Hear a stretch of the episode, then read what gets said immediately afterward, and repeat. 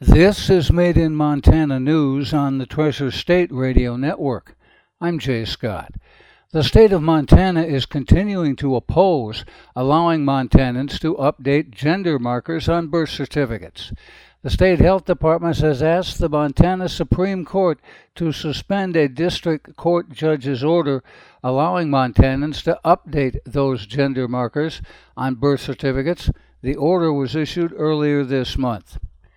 The Department of Public Health and Human Services argues that the Yellowstone County District Court, quote, lacks authority to order the department to return to the 2017 rule which permits Montanans to update their gender marker on their birth certificates by using an online form. The department is requesting that Montana's highest court take the case. In April, District Judge Michael Moses temporarily enjoined SB 280 and then clarified both verbally and in writing this month that the department would be required to return to the 2017 rule and process applications for gender marker changes as litigation continued. Moses' clarification came after the DPHHS made permanent an emergency rule that barred transgender Montanans from being able to update those gender markers. Quote, at a minimum, the court should clarify that the scope of the district court's order can only apply to plaintiffs Marquez and Doe, lawyers said in a footnote, referencing the two transgender Montanans who brought the case against the department.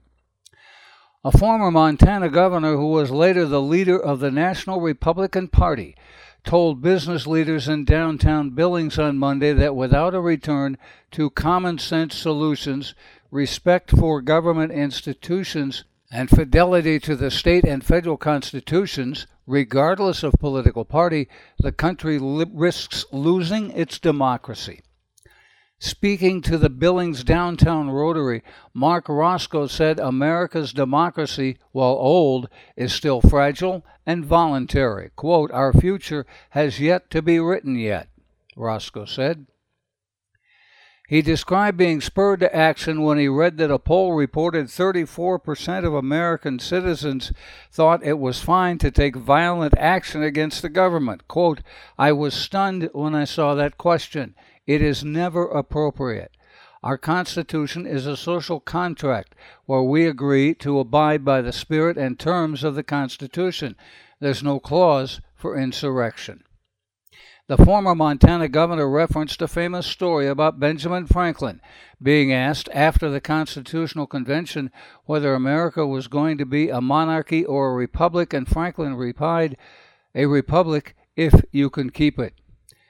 Racicot, quote, That is the existential question we face now. Can we keep our republic? Racicot continued, There are ominous and unmistakable signs. He said when he was governor, Geels got done by talking across the table, reasoning together, working together. He said that the biggest difference in time between now and when he was governor is the advent of social media and the internet. In place of conversations, the former governor said, now it is just mindless electronic rituals. There's all this hateful piffle, he continued. Don't get me wrong. The internet is a wonderful thing in so many ways, but is also pitiful the damage that is done by spreading misinformation which has no basis in fact.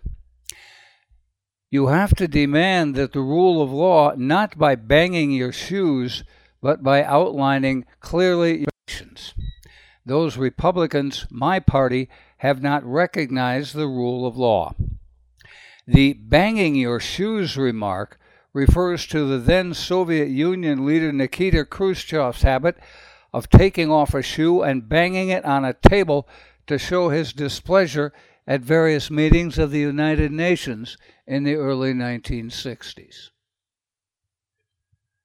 We reported to you earlier this week that the University of Montana counted its largest incoming class in six years at 1,351 up 6% from last year. Enrollment is also up at Montana State University. MSU Bozeman touted its second largest incoming class 3,752 new first time college students. The campus noted 1,401 were Montana residents, an increase from last fall, 1,381. MSU posted a total enrollment of 16,668. That's down from the record in 2018. However, MSU has seen growth in the last decade. It touts itself as the only campus in the state to ever enroll more than 16,000 students. Retention was 75.2% at MSU, and the university says it saw increases in retention rates specifically for part time students and transfer students. In a news release, MSU announced it had set enrollment records for minority students. It said American Indian Native Alaska enrollment was its second highest at 776, a total that represents 9% growth in five years. The U.S. Department of Justice has announced it will provide more than $246 million in grants to Native American and Alaska Native communities for improvements in law enforcement and justice. Tribal officials expressed gratitude for the infusion of money, but many had a request make sure it doesn't get intercepted at the state level. Quote, I want it to go directly to the tribes. I don't want it to go to the state.